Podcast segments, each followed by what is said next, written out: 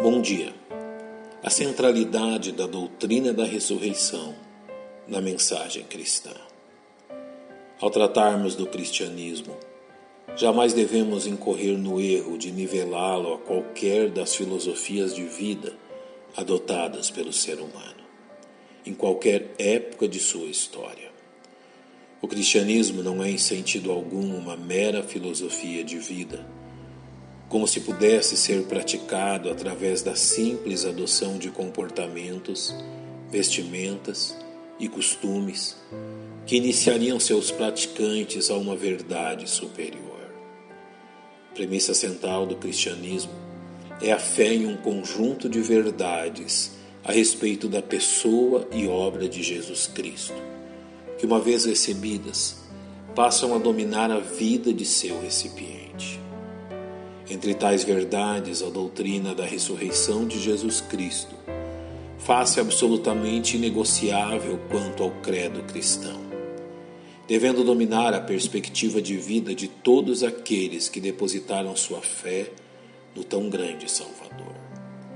Negligência quanto a esta preciosa verdade fatalmente causará danos à vida espiritual dos salvos, razão pela qual faremos bem em fortalecê-la em nossa mente e coração.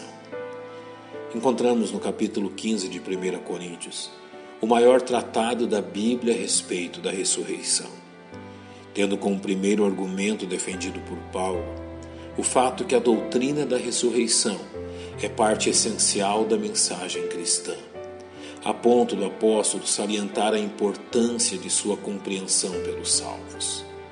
Também vos notifico, irmãos, o Evangelho que já vos tenho anunciado, o qual também recebestes e no qual também permaneceis, pelo qual também sois salvos, se o retiverdes, tal como vô-lo tenho anunciado, se não é que crestes em vão.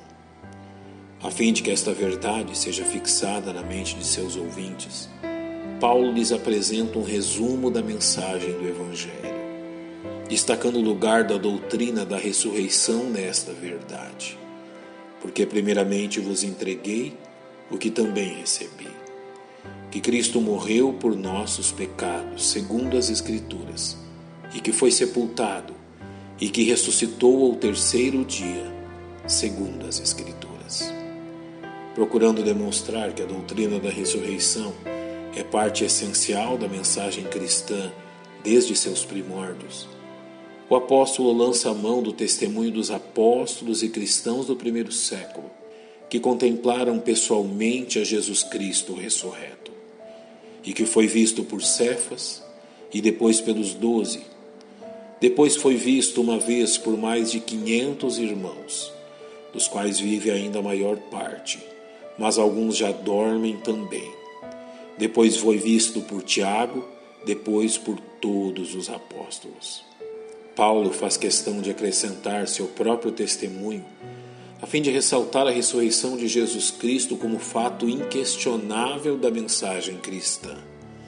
E por derradeiro de todos, me apareceu também a mim, como a um nascido fora de tempo, porque eu sou o menor dos apóstolos, que não sou digno de ser chamado apóstolo, pois que persegui a igreja de Deus mas pela graça de Deus sou o que sou, e a sua graça para comigo não foi vã. Antes trabalhei muito mais do que todos eles, todavia não eu, mas a graça de Deus que está comigo. Paulo conclui seu argumento reafirmando a centralidade da doutrina da ressurreição na mensagem pregada pelos apóstolos de Jesus ao dizer: Então, ou seja eu, ou sejam eles, assim pregamos e assim haveis crido. Ao salientar que a doutrina da ressurreição era pregada por ele e pelos demais apóstolos, Paulo demonstra que a pregação do Evangelho, destituído da doutrina da ressurreição, constitui-se um Evangelho espúrio e reprovado. De forma que a verdade inquestionável da ressurreição física de Jesus Cristo deve constituir-se na mola propulsora da vida cristã impulsionando os salvos à viva esperança do encontro com seu suficiente Salvador. Pai, nós te louvamos por Jesus Cristo, aquele que ressuscitou, e nos regozijamos nele, orando em seu nome. Amém. Que Deus vos abençoe.